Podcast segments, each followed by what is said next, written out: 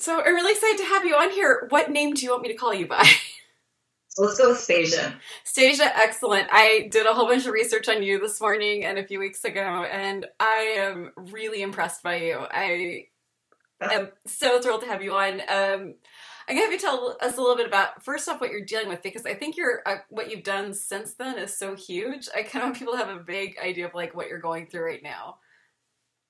Okay, so I have chronic fatigue syndrome, CFS, which is the stupidest named thing ever. They've really got to drop the fatigue on that. People have the wrong idea when they hear fatigue. Yeah, no, I currently can barely get out of bed and make it from the bed to this chair where I'm sitting now. And that's about it. That's all I can do every day. I mean, I wake up with sometimes I'll wake up with two spoons. Another day it's just zero spoons. And that's it. Your questionnaire is like the most relatable thing I've read in a long time because I just did a blog post on having a temper tantrum with my disorder. And I read through yours and I was like, oh, that's a lot of solar plexus hits. You know, when you're talking about, you know, the, the different spoons. And I love the analogy. Um, but it, it's just hard to explain. Like, fatigue is not i'm tired you have that great story in there about the mother who was like oh i must have that too because i have four kids and i take a nap can you kind of explain because i think that if someone hasn't had chronic fatigue or i think it's called ME now um, or if they yeah. they don't have someone okay. in their life with those they don't have an idea like fatigue isn't like i have a newborn child and i'm tired or i've been studying for finals and i'm exhausted can you kind of give like a roundabout? Like when you're saying I'm done for the day, that's literally done. Right, right. It can be two hours into the day, and I can no longer walk or function or hold my head up. I literally have to lay down. And if I'm two hours in the day, that means the next 10 to 12 hours, I have nothing. I have to lay down. So, so yeah, it being named fatigue is problematic. So when I first had the illness, so I got sick when I was 19 and I had been super ambitious, just got to college, was falling in love, everything, you know, I was living my best life. We we fell in love walking the streets of Chicago. Like that was kind of our courtship. We were also super religious, so we were super religious and we were on a religious campus. So you couldn't, you could hold hands on campus, but that was all. So we would get off campus and we would just walk for hours every day. Um, so that's what we did. We just spent hours and hours walking the streets of Chicago and falling in love. It was the most amazing time of my life. And then that summer, one day I laid down and took a three hour nap and I thought I just had the flu. But then the next day it, it didn't get any better, and the next day it didn't get any better. And I was like, what is going on? So I go to the doctors, I get a million tests, and I'm the healthiest person any test has ever seen. I'm sorry for mm-hmm. laughing. I just I've heard it before. Yes, I know you have. You're so healthy. And What's wrong with you? You're, all of your tests are negative. Like I'm the healthiest, extremely sick person you ever met. Healthiest person in a wheelchair. And so anyway, so then I finally was told that I had chronic fatigue syndrome. And I was like, okay, at least I have a diagnosis. So I go around and start telling people, I have chronic fatigue syndrome. And I get Oh my gosh, I know. Me too. This college college is so hard. I must have that too. I I'm just so I have to take naps in the afternoon. I'm like, no, you don't. no.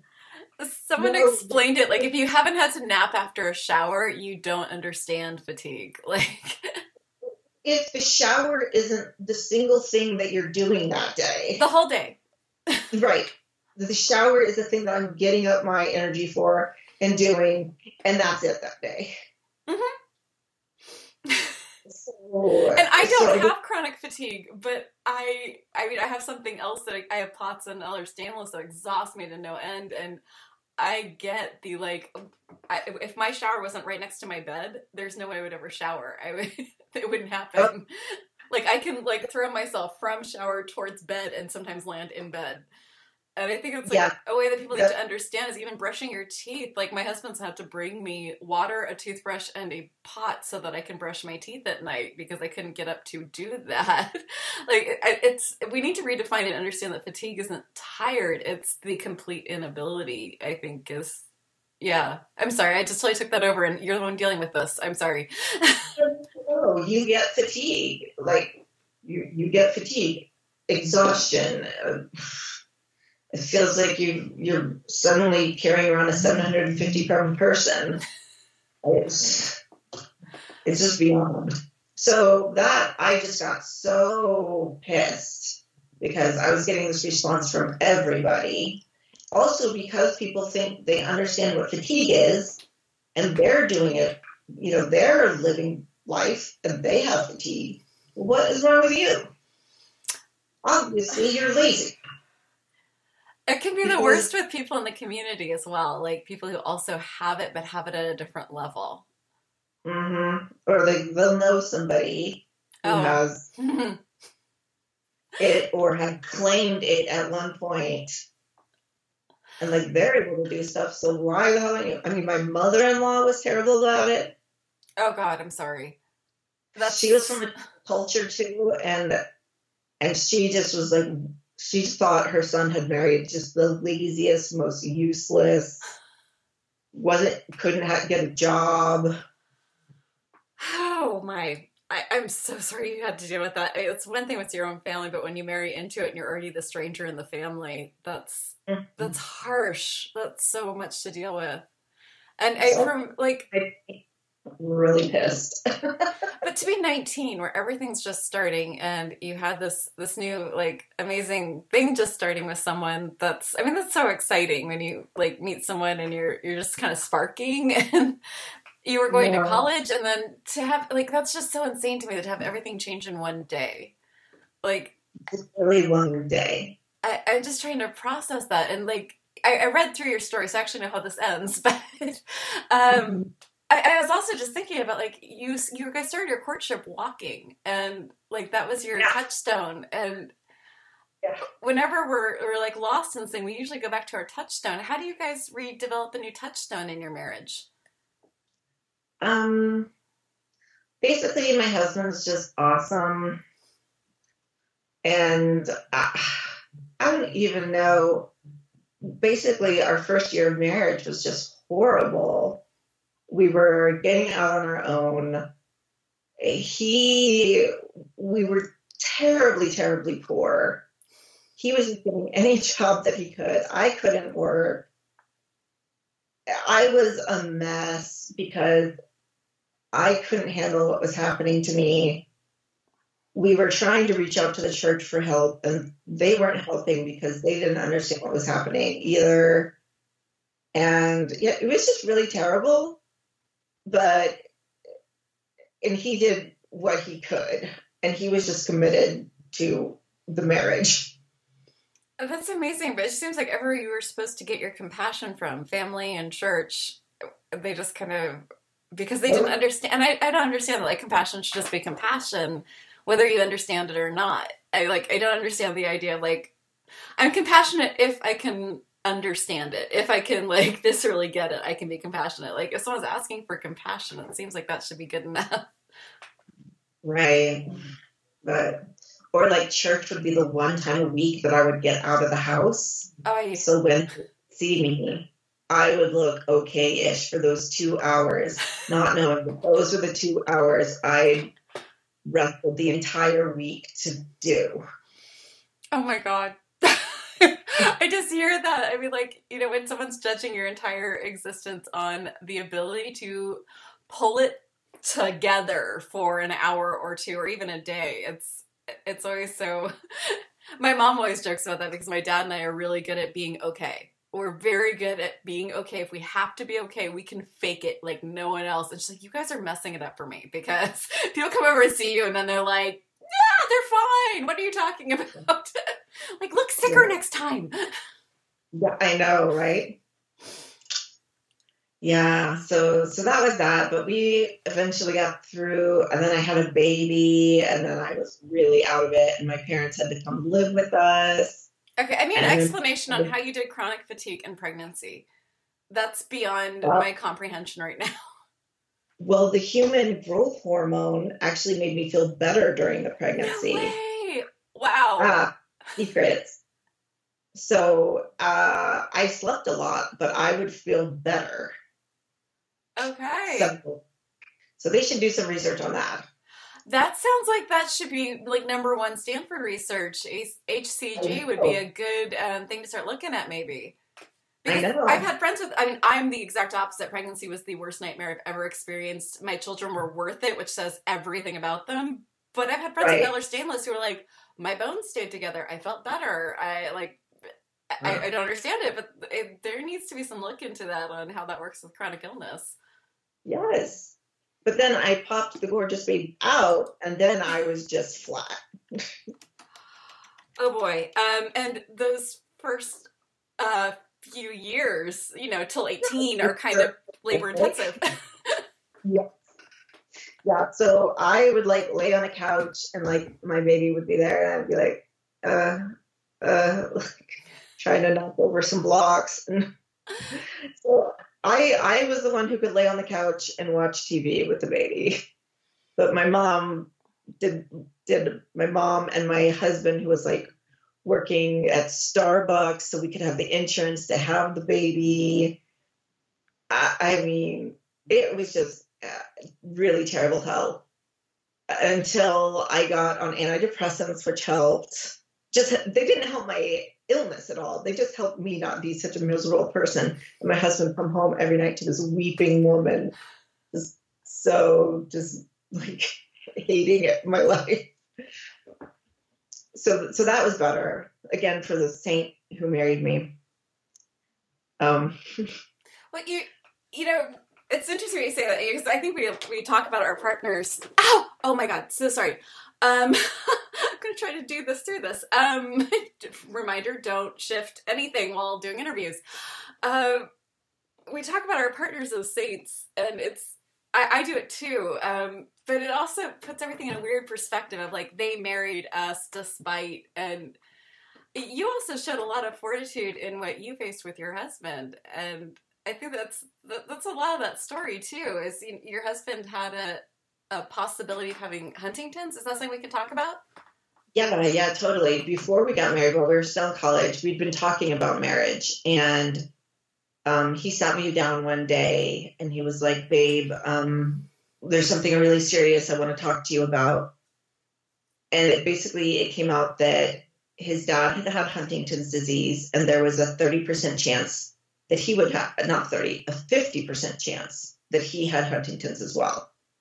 And Huntington's is a really terrible, degenerative, awful disease that I've since seen what it's like. Um, but at the time, I was just like, I was 19, I was very naive, and I was like, it's fine, hon.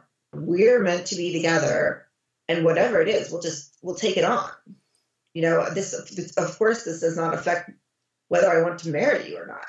And that shocked him because he'd been prepared for me to leave him over it. Um, so then when it turned out that I was the one with the disability, you know, the debilitating illness, he, in his mind, was just like, you were willing to take me on. So of course I'm going to take you on. No, no question. No, no, nothing. that's a beautiful level of commitment I know. that's gorgeous it's a beautiful story especially 19 i mean that's such a, a gorgeous naive lovely we're age in some ways of like i can remake the world it's going to be what i want it to be and you guys stood up to a lot of um a lot of obstacles and a lot of opinions it's a very impressive story Well, we got married so young because of the religion stuff, basically, so we could have sex. oh wow yeah, so that's why I was married at 19. you know i've heard of worse reasons Yeah, I know, and and we stuck it out. I mean, uh, hey and more than holding hands so yes. Although another funny thing my first kiss of my entire life was on my wedding day after they said, You may kiss the bride. Wow, I, I'm just trying to. I mean, I grew up Berkeley hippie liberal. I that's that's a whole different ball of wax for me, but it seems to be wonderful for you guys. So It, it randomly worked out for us just just because of the personalities involved. Uh, it sounds like one of the big keys to you guys is a deep respect and commitment. Eh, That sounds like you guys both really respect each other and are in for whatever there is, and that's Yeah. that's a really lovely thing to hear about because so many of um, people with chronic illness have partners who leave them or are just like you know peace out can't mm, that was not what I signed up for. Not what I signed up for. I know. It was not what he signed up for. I, I tell that to my husband all the time. I'm like, I know you did not. I know you knew generally what this was going to be like, but I know you had no idea it was going to be this bad. I'm, you know, it's um. But who knows what you're going to sign up for when you're talking about decades or a lifetime or like things will Right. shift. Most people will eventually run into some sort of, you know, it, extreme illness. It's just supposed to be way later. Not at 19. So you were in college. Did you leave school at that point, or had you graduated? Um, I left school for a while and then I came back and used a wheelchair, electronic wheelchair. And I did like a couple more years there and then I finished online. Okay. So able to finally get the degree. You know, I, I'm so frustrated with that because, eh, you know, okay, so a quick heads up to everyone who's listening. We have a very large international audience. When we're talking about these things, we are living in the United States. We pay insane amounts for health insurance. So when um, Stassi was talking about her husband going to Starbucks so they have insurance, that's a thing. Um, we don't just get health insurance. We can't even go to the hospital without paying significant amount of money even with insurance. Um, and then when we're talking about our educations, those aren't paid for either. Um, and there's no subsidies for most of it unless you're talking about really great private college that subsidizes. And what I'm going to say next is that um, I looked into online school and I couldn't believe how expensive it was. Like for the same degree I wanted that if I was able to physically attend class was $6,000 for that degree. Online it was close to 50000 so it's like this um this like serious tax for being sick. Like it's amazing how expensive being sick is. like I'd love to go to college and sit in. I would love to get another degree. I would love to be able to work. Um I can't even roll the dice to see if it would ever be possible and get the degree while I'm sick, uh, because that would be fifty thousand dollars. We'd be investing in the hope that I would ah, get better. so, but you were able to do that with online. Well, I was able, my college had online courses and they weren't that much more expensive than the regular Oh, courses. so nice. I was able to finish the degree through the same college that I'd started by just taking the, like the last four or five classes that way. Wow, that's, that's very cool. I'm so glad you're able to do that. Yeah. And then, so you guys got married, um, had a kid. I'm so amazed that you were able to do CFS, ME, and child raising, even with help. That's an insane amount of physical effort. And Okay, yay, we did that. We're never going to do that again. Got a kid, So rock out. and then you got the perfect one first try. So Oh, we got a real.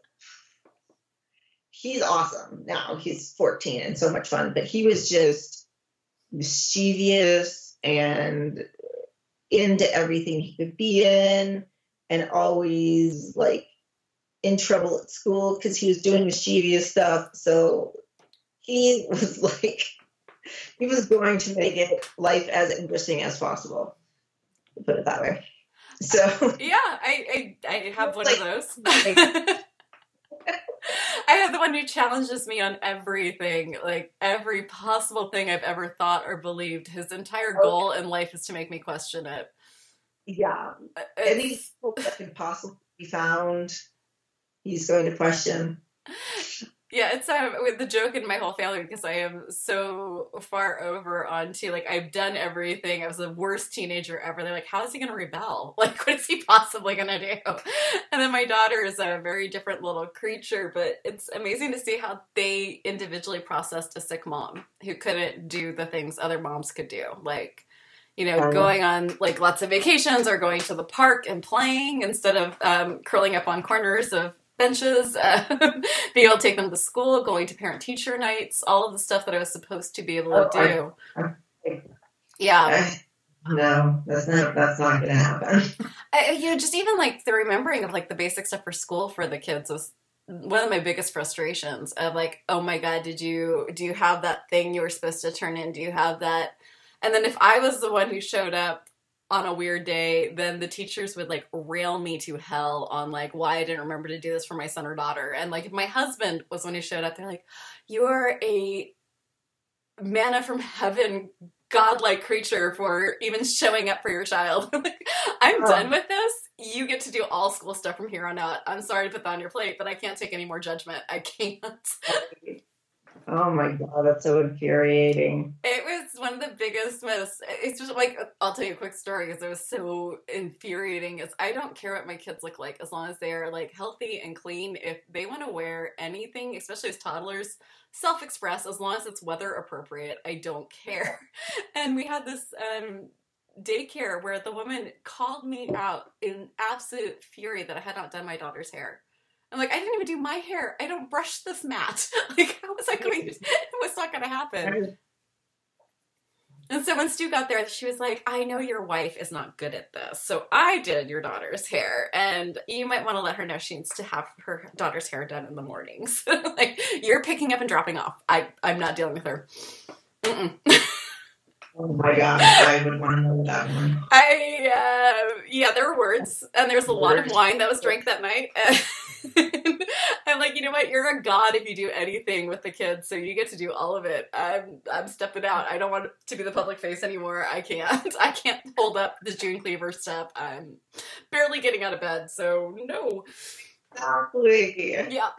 So okay, I wanted to go back to your relationship because I'm curious, um, and I know a lot of our listeners have had discussions about how different their marriages and their relationships have gotten as they've gotten sicker. How do you guys still have a touchstone for your relationship and being sick? I mean, like, what do you guys do to keep being? I mean, like, the big question in my house is how do you, how do we not do caregiver all the time? How do we have a romance? How do we have a friendship? Um, how do we have fun? Um, so, how do you guys do that? Well, so I think our touchstone turned into going out to um not cafes, like little diners. And when I was a little bit better, and then we would make plans for this great future we were going to have. And we would write it out on napkins and we would dream because he didn't want to work at Starbucks and I wanted to be a writer. So we did that forever when we were like barely making poverty level all the way through when we could get babysitters for Joseph and I could like straggle to the car and then to the diner because diner seats are also more comfortable. They've got padding on the back and I could take a you know something to put behind my head so I kind of like just vegetate.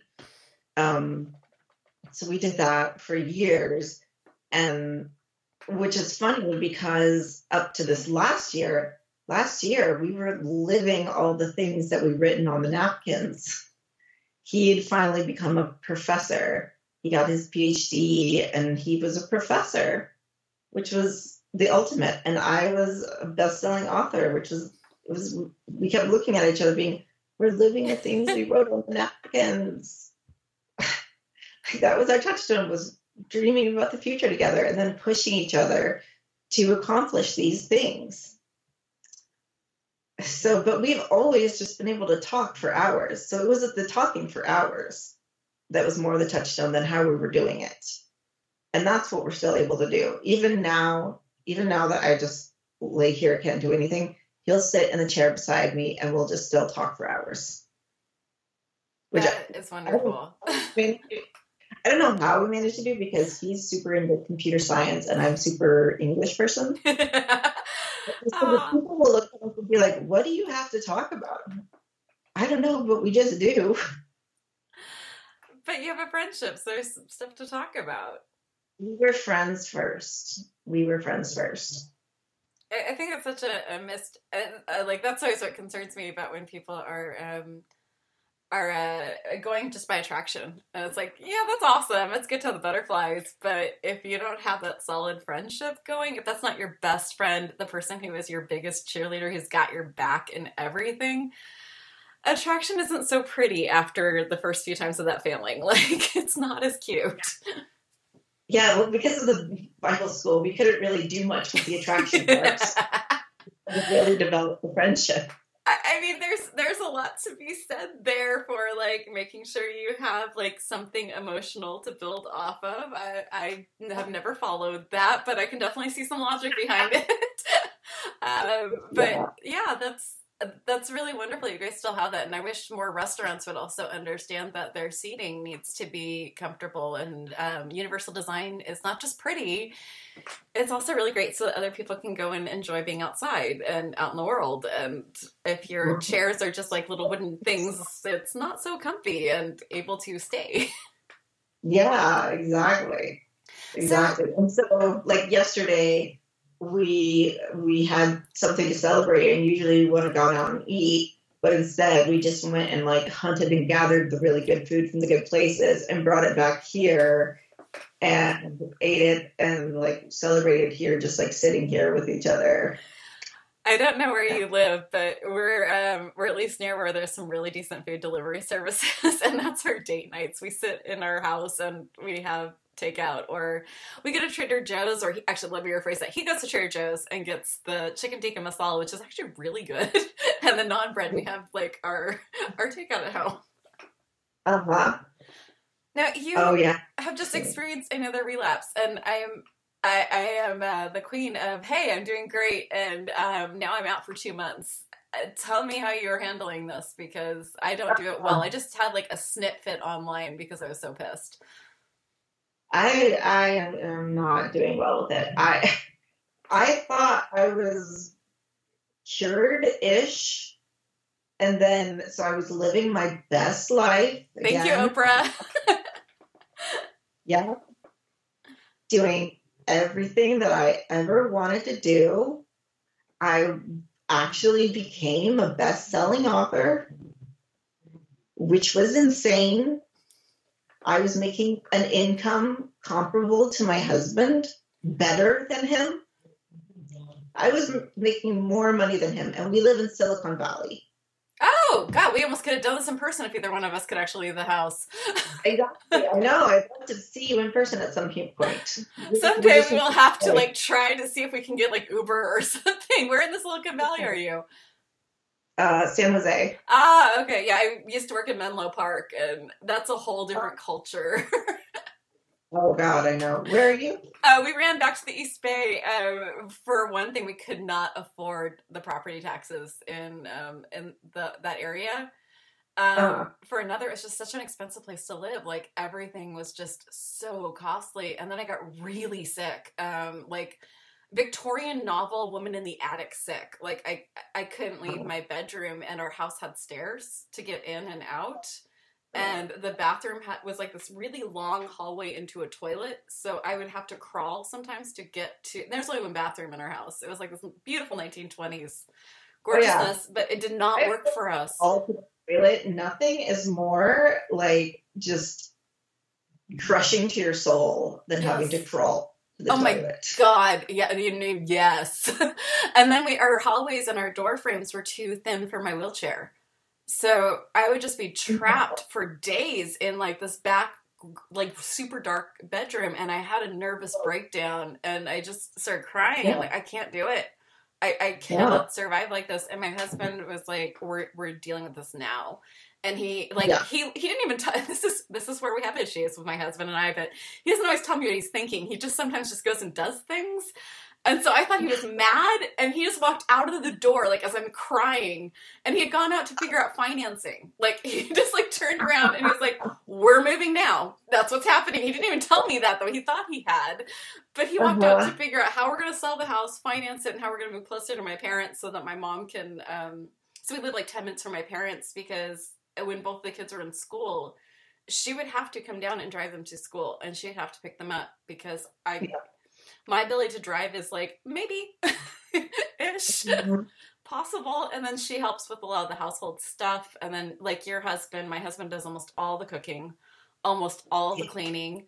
Um, if I have Yep. like a burst of energy and I cannot dislocate for 20 minutes, I will do my best to straighten. But he does like 90% of housework and homework stuff with the kids.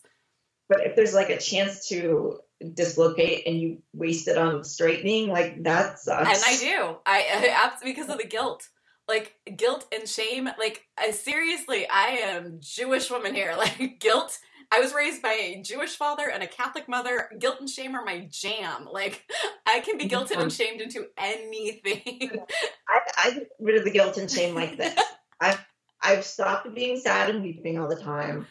I figure I am an awesome, hilariously fun person to hang out with. So that's what I give to my husband. I'm awesome. I'm crazy fun to be with.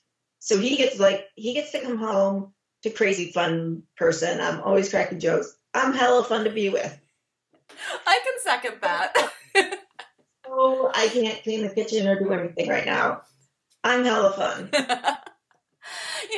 you know, I think we all need to study like Dorothy Parker and like all of these like you know Mae West, all the grand dames of like comedy who are like, I'm I'm not needed in the kitchen. I'm not needed to do house. No, I am fabulous. Thank you. You are so fabulous. This is why I say drag queens. This is why drag queens are like everything to me. They have the attitude for this. They've got it down. I'm like, I'm just gonna take notes on Bianca Del Rio. Exactly. Embrace your fabulous. That is plenty. You're I- I giving me plenty. So you are also running an entire business still from oh no i'm sorry we're gonna go to that in a minute i want to get back to you just had a relapse um because i i, I- don't want to just gloss over that because that's i mean I, don't know about you but for me it's the most demoralizing thing that happens where it's like i suddenly start feeling like things are possible i start daydreaming about things i start sending away for like college brochures i start like imagining if I could run a business again or live a life again. And I will do that within 12 hours of a good day. One day that lasts like 12 hours, I've already sent away for stuff. So true. So, what, how are you processing it? I'm trying to learn. So we moved from Minnesota to, Cal- to Northern California, and my health just started getting better and better. And so it started with me being able to unpack the house, and I didn't have repercussions, bad repercussions. So I would push it a little further. I would start going for walks, which is insane because I could barely, I was basically housebound in Minnesota. I could make it to the, you know, the mailbox on an extremely good day. But suddenly impossible things were possible. And I kept building and building and building until I could exercise for an hour, like hard exercise and swim. It was insane. So I considered myself cured basically. So I just started going hard ass after everything I'd ever wanted. I published six books last year. Oh my Um, God. I've been writing the same novel for three years. That's amazing. I learned marketing like hard. I had five bestsellers, two of which were top 50 in the entire Amazon store. That's insane. That's amazing. Insane. And so then I opened, started a publishing company so I could take other people and use the marketing and push them to the top. And so I, it was a very stressful year, but it was just like the best stress ever I'd ever experienced. But apparently, stress is bad. no, you don't say. What? I just had this great hubris thinking, oh, but I'm better now. Until six weeks ago, when one day I was feeling a little bit run down, but I'm still running around doing, you know, like out of the house from 11 to 8 at night and still working 10 hour days and loving it. And then I can't move the next day. It's, it's like deja vu of the first time. And I'm like, okay, okay, okay, okay, okay.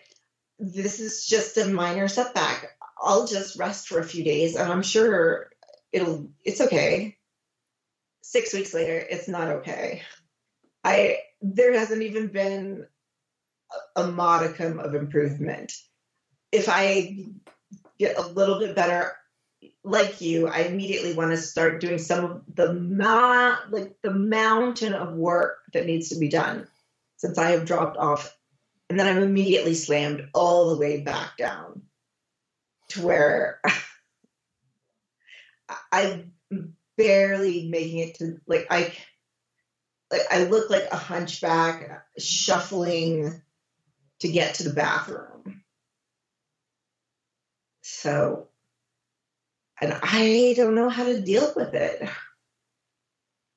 I had coping mechanisms in the past. I don't know what to do.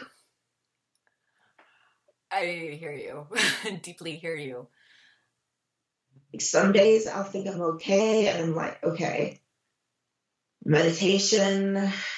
Or I, I think I figured it out um, because so I, I like, took a week off from trying to do anything productive, and I was getting very zen. But then I was like, okay, I'm just going to try to get on the computer for an hour and do this little bit of work, this little thing. And I tried to get on my computer, and I've been using Dragon for dictation since I can't type. My fingers are too heavy I, I can't type. Um, and Dragon wasn't working. Dragon had broke. And I got so infuriated beyond all, you know, sphere because it was like the one thing that was supposed to be working. So then my husband comes home and fixes Dragon, but my computer cord stops charging the computer and the computer's going to die. And my head was going to explode. And I realized what it is. I can be totally at peace as long as I don't want something. But the second I start wanting something, I need to underline that. I can be at peace until I want something. That's that's true words there. which I realized, I was like, holy shit. I just realized what Buddha realized sitting under his damn Bodhi tree. This is like the second noble truth. Mm-hmm. Suffering comes from a craving. Mm-hmm. Yeah, I, th- that one or Mark Twain is um, a, a comparison. It's the death of joy. Yeah. What, how does he put it? Uh, comparison is the death of joy. Comparison is the death of joy. Yeah, but the second I want anything, because at the moment I can't have anything that I want. Yes. so the one thing that's supposed to work. Yeah. If I don't want anything and I have no objectives in a day, and all I do is just lay in bed and listen to an audiobook that's generally subpar then I can be pretty zen. But if I want the things like writing or my career or anything, then I'm immediately miserable and pissed off. That's hard, and we, especially here, um, and especially where, where, you live, wanting to succeed and killing it and um, hitting the highest levels of potential are pretty much like written in the Silicon Valley bylaws. Like, yeah it's um it's very much a culture of striving and i feel like there's also this like thing of living in the united states where it's all about bootstrapping if you're just motivated enough if you're just like uh go get it enough you can overcome any obstacle. And we like we mythologize people who who can do it with forgetting that there's you know disability is a word for a reason. We are disabled. There are things we are not able to do. I know, and that messes with my head too because like I'll listen to Oprah and she's like, everything happens for a reason, oh, and yeah, mm, and, that one hurts. that one hurts so bad, but I still want it to sort of be true. I'll be like, I could, you know, this will happen for a certain reason, and I'll be able to look back at this and I'll you know, be able to use this as some amazing motivation and like even if that could be true, then I could use it. But I think really that's just not. I think stuff is just way more random than that. And we all love that good founder story, right? Like the story where someone lost Yeah. everything and then they built it back up and they wouldn't have done this without this horrible thing happening. And that invalidates the suffering of right now. I mean, that invalidates, like, even if it becomes true, like, even if you're on Oprah's couch or wherever, like, I was just not doing the TV show anymore, that's how old I am. Um, but, like, even if it is true, even if you do end up feeling that way, that doesn't invalidate how much this sucks right now. Like, yeah. And, And I feel like agree. that's I think totally it's, valid. have a chronic illness. Yeah. It's never going to get that. We're never going to have that success story of overcoming. You know, it's really bad when you look at like somebody's in a car accident, and like at least I've done this. And my apologies to all of you who've been in car accidents who are now disabled, but I do have those moments of jealousy, of like you know, I watch these videos of someone in their wheelchair who's like you know, dis- they're they're disabled, but they aren't disabled like me. They can still go out and like go to the gym and they lift their entire body weight with their wheelchair, and they go to the like skate park and they do all the cool tricks, which is what I want to do so bad. and I'm like, I can't do that. I can't do any of that. I can barely leave my house. Like, I'm so mm. jealous. And it's so weird because, like, you see this and you're like, oh, that could be a founder story. Like, they built this really cool wheelchair, and it's like, I couldn't run a business. Like, I couldn't. I can barely answer, as you've seen in dealing with me and wanting to be a guest on the podcast. I can barely answer my emails. Like, there are weeks I don't even look at my email. Like, doing the podcast is hard enough.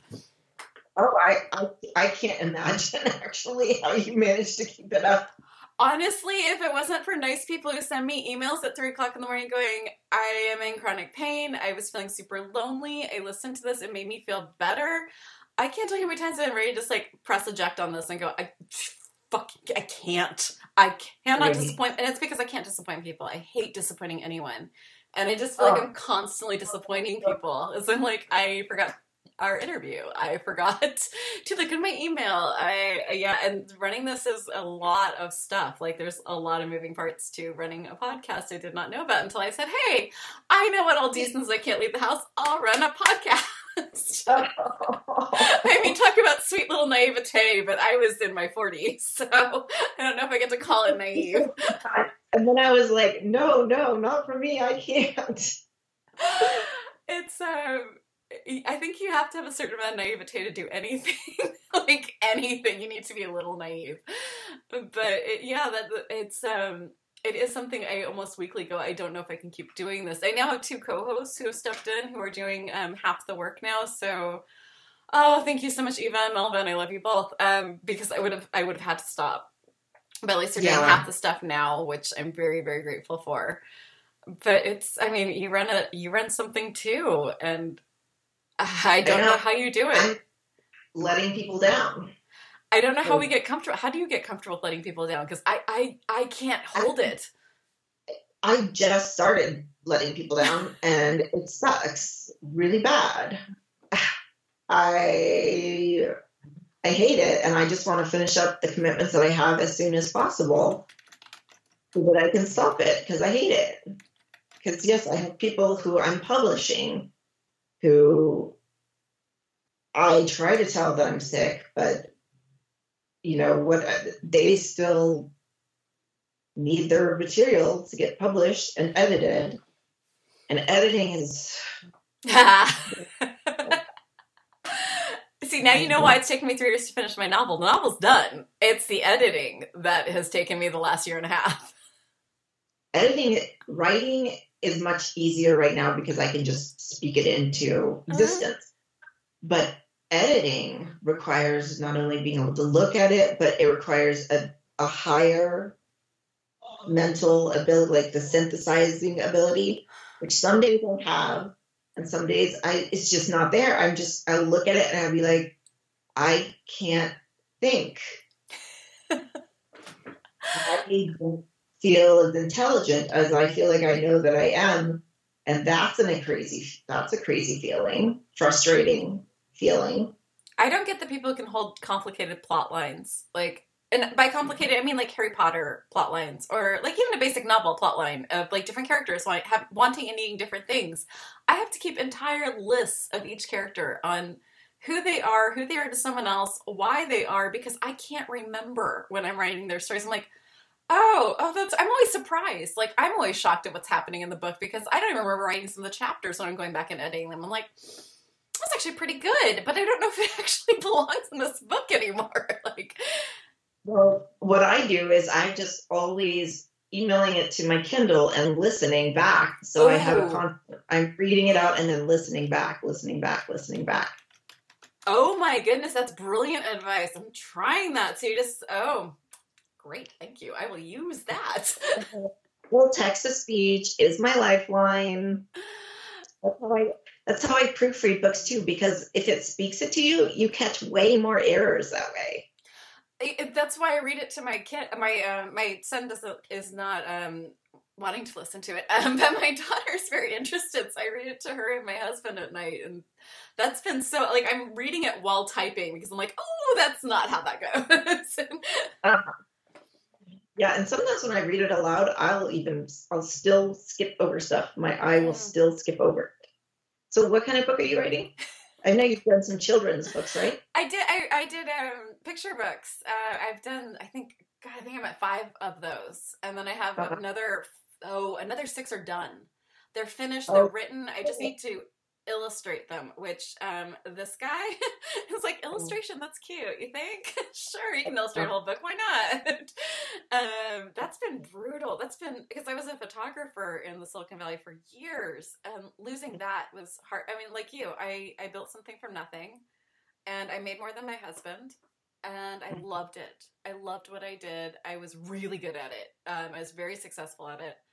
Uh, and I did things that I felt mattered and I really felt proud of myself. And I got the social interaction I desperately crave.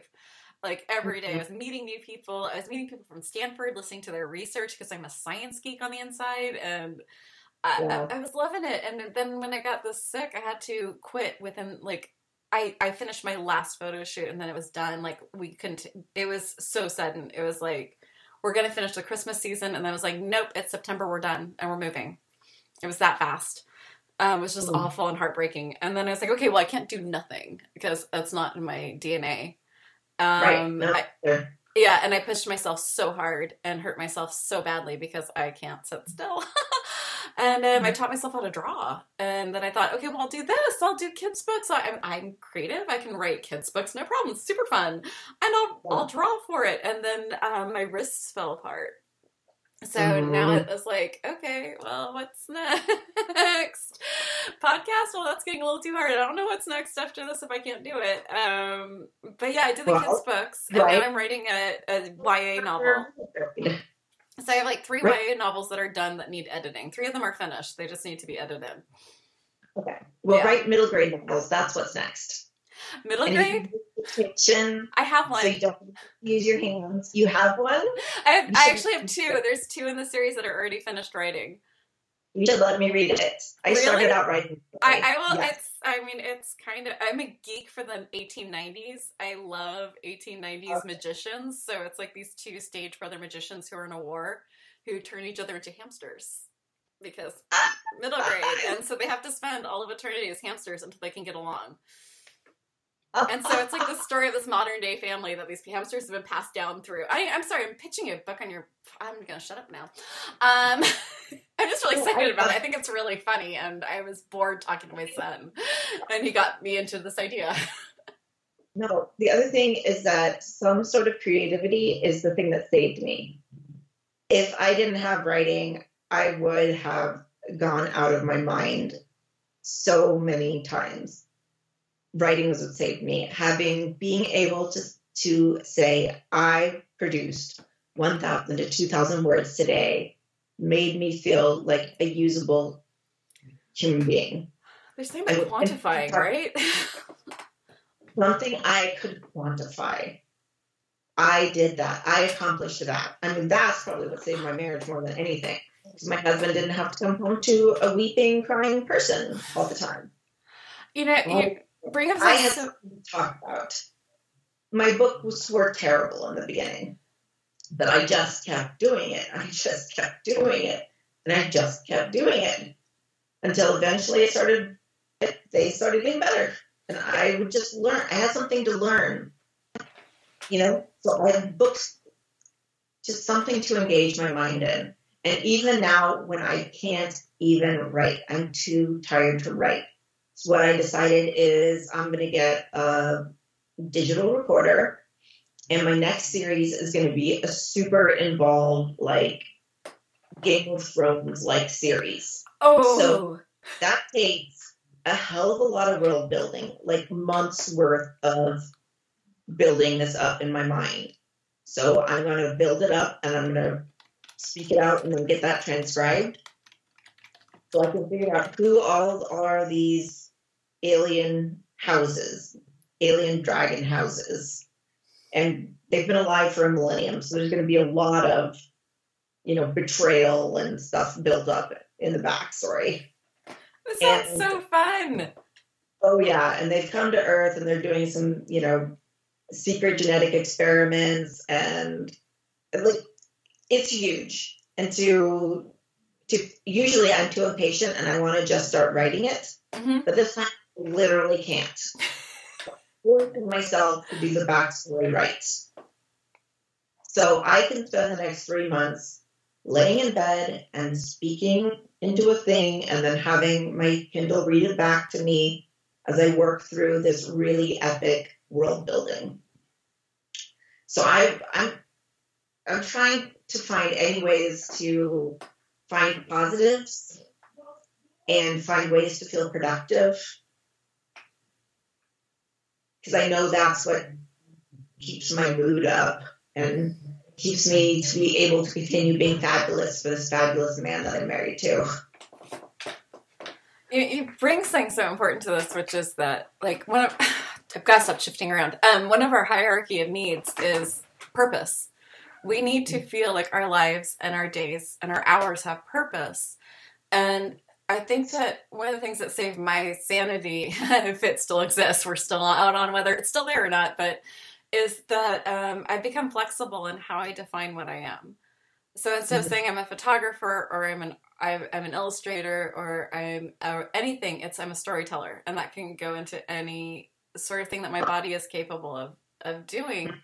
But creativity is one of the best. Like, I mean, granted, I'm on opioids and marijuana, and I mean anything else I can get my hands on that might make this better. Um, Mm. but it's also one of my biggest pain tools is distraction, and creating Uh-huh. a new world is really distracting. it's pretty awesome.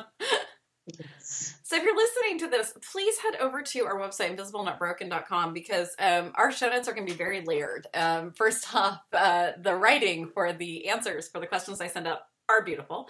Um, secondly, uh, I have a whole bunch of links in the website. So as we've been talking, I've been writing down little um, things on the side that I think might be really helpful as we've talked about things like world building. There's a really incredible YouTube video I'll link in um, with George R. R. Martin, and oh my goodness, she wrote Outlander oh gosh, the beautiful romance thing with Jamie and Claire and um, Yeah, um, Diana. Diana Galvin. Thank you. Um, and oh gosh, uh, Patrick Rothfuss and someone else that I'm blanking on, but they did a one hour panel on how to world build. And it was like oh my god. the best. Yeah, so it'll be in your show notes. Um, but it was the best advice I've ever heard on how to build maps and how to build like an actual like. It is very and it's hilarious. Patrick Rothfuss is one of my favorite authors to listen to. He's so Uh-huh. funny, and so is Diana. She's hilarious. Oh my god. So I'll have that in the notes. Um, also, I put in a, a video from uh, Patrick Rothfuss. He did a whole series on mental health. And Ah. um, when you're talking about, and not that we're, um, what I'm saying is, is that uh, when you're talking about having like these periods of time where you could do things and periods of time where you can't, it falls, I think, very much under the what sometimes what people who have uh, manias get to do, where they have these periods of time where they can do everything or they think they can do everything, and then there's this period of time of depression where they can't. And um, he was talking about a more healthy way to look at that of like this period of activity and then a period of like resting your body and resting your mind so you're ready for the next possible thing that you can do. Mhm. And it was it was just a really interesting way to look at it from a different perspective from you know, mental health and chronic illness. So I'm going to link that in there too. Okay. So if you're listening, please head on over to our website and um, take a look. These are going to be very detailed notes. And if you have anything that you want to add in um, about how you've made it possible to even build up a publishing company. I'm sure there's people who are listening to this who are like, I've always wanted to write a book. I've always wanted to to do this, and now I'm I'm in bed, and I this sounds like a really great project. If you have anything that you'd like to add, just send it over, and I'll add it into the the show notes. Okay. but I will also have your books added into show notes. So um, if you are interested in reading these great books, the religious thing uh, is from the past, and these are very erotic novels. So, so not so much hand holding, right? no, no, no, no, no. okay, so I'm sorry. Let me rephrase. So if you are listening, it's going. I think I'm going to get this. Um, the, I was looking at the pictures and I was really impressed that it does not pass like a reverse Bechdel test. Like I was looking at these um, covers. I'm like, these are a lot of naked-ish men with abs you could grate cheese on and lovely yes. women who are very well dressed. this is very different than most of the media we get to see. This is interesting. That, that's a lot of pretty on the cover. so yes, please, um, if you understand you're going over there, you were going over there for erotica and romance, correct? Yes. Okay, but very, very lots of pretty there. Um, so I will have a link there. So if you're curious to see an dragon book coming out, which is my jam, I am, I'm going to be very excitedly awaiting this since we don't have Game of Thrones anymore. I will I know. Oh my God, Game of Thrones so good. Oh, there was screaming coming from like you know Super Bowl level where you know your neighbors are interested in like football. That was our house on Game of Thrones night. Also on RuPaul Drag oh. Race nights. Um, we do lots of yelling at TV for these, but um, I can't wait for your dragon book. That's gonna be great. yeah. well, thank you so much for coming on. Is there anything we didn't cover that you wanted to to make sure we covered? No, I feel pretty good. This has been a really fun conversation. I really appreciate you having me on. Oh my god, there's no way. When I read through your stuff, I was like, we have way too much in common. we gotta chat. Not that you have this stuff in common with me to talk to me, but uh, this was just, it just seems so much fun to talk to another sick writer. I was like, this is gonna be fun. Yeah. And I'm so sorry we couldn't do this in person. I think we would have probably fallen all over trying to get together, but this, yeah. is, this is our world Skype and Zoom. Yeah, I know. I know, right? Oh, well, thank you so much for coming on. Um, everyone, the nicest thing you could still do for the podcast is to head over to Apple. Um, Apple Podcasts, I think it's called. It's not called iTunes anymore. Um, if you want to leave some stars, say some nice things, say some constructive criticism, I'm shrill. I get it. You don't need to say that again. Um, plenty of people have covered that one. You're all good. And um, please be for sure to share this. I mean, this is a super shareable episode. I think a super relatable episode. I mean, we talked about things that you can do from bed. We talked about how to keep relationships going. We talked about parenting and chronic illness. I think this is a pretty relatable episode, especially about compassion. I think this is, um, I think uh, CFS and ME is one of the hardest disorders when it comes to compassion. Um, because I think a lot of people just don't understand and again, you don't have to understand it to be compassionate. That's that's not a requirement. You can just go, you seem suffering, and I will give you compassion. All right, I think that's about everything I need to cover. Just tune in next week. Head over to our show notes. Uh, definitely subscribe to our newsletter. Um, we're we don't actually send out a lot. We send out one thing once a month just to kind of tell you what's gone on on the shows. So if you kind of want to get like a quick update on our blog, on our uh, podcast, on our YouTube channel, it's a great thing just to sign up for. And I I don't have the energy to send you lots of emails, so one a month. That's it. All right, thanks everyone. Um, be kind, be gentle, be a badass.